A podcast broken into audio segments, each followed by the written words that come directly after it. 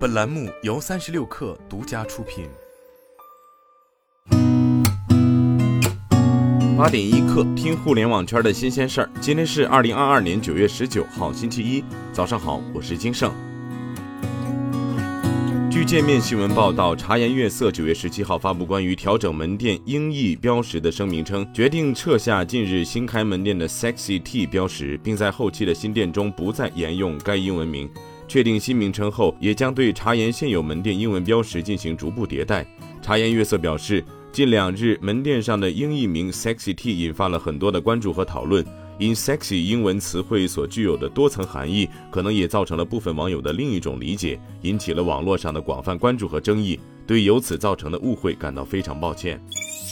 据每日经济新闻报道，志刚智库王志刚工作室创始人王志刚九月十四号在东方甄选直播间与俞敏洪、董宇辉聊天时表示，预制菜是猪狗食，那是猪狗食，不要吃预制菜。生活一定要懂得，独此一家，别无分号。我在中国吃东西从来不吃连锁店，一旦连锁就没有意义了。据吉木新闻报道，九月十七号，志刚智库工作人员回应称，上述言论属于心直口快的个人发言，不针对某一个行业或某一个个体。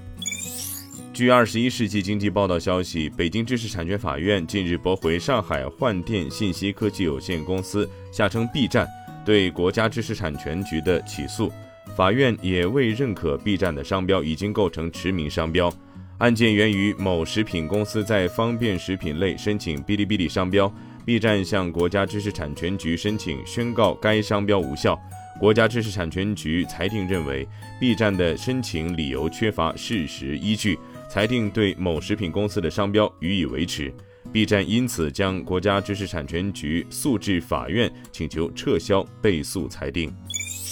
据界面新闻报道，在九月十六号媒体开放日活动上，中创新航副总裁王小强表示，宁德时代所提起的专利侵权诉讼，并未对中创新航上市造成实质性影响。今年七月，中创新航赴港上市申请获得证监会审核通过，并在九月上旬通过港交所聆讯。聆讯是在香港上市的必经程序。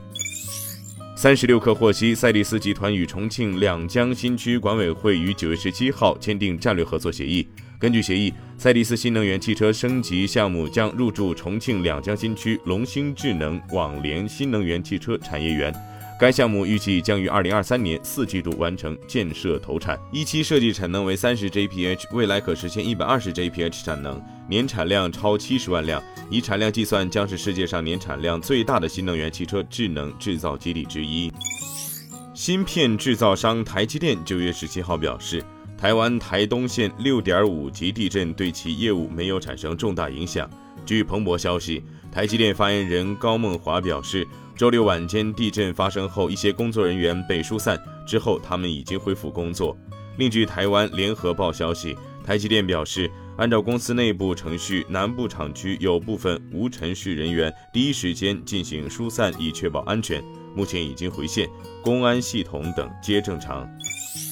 据中新网消息，美国有线电视新闻网 CNN 当地时间十六号报道。根据彭博亿万富豪指数，印度富翁高塔姆·阿达尼超越亚马逊创始人杰夫·贝佐斯，成为全球第二大富豪。报道指出，在亚洲，阿达尼成为首位在彭博榜单上获得如此高排名的人。据报道，阿达尼拥有超过一千四百六十亿美元的财富，仅次于马斯克的两千六百余亿美元。这主要与他庞大的阿达尼集团股份有关。今天咱们就先聊到这儿，我是金盛八点一刻，咱们明天见。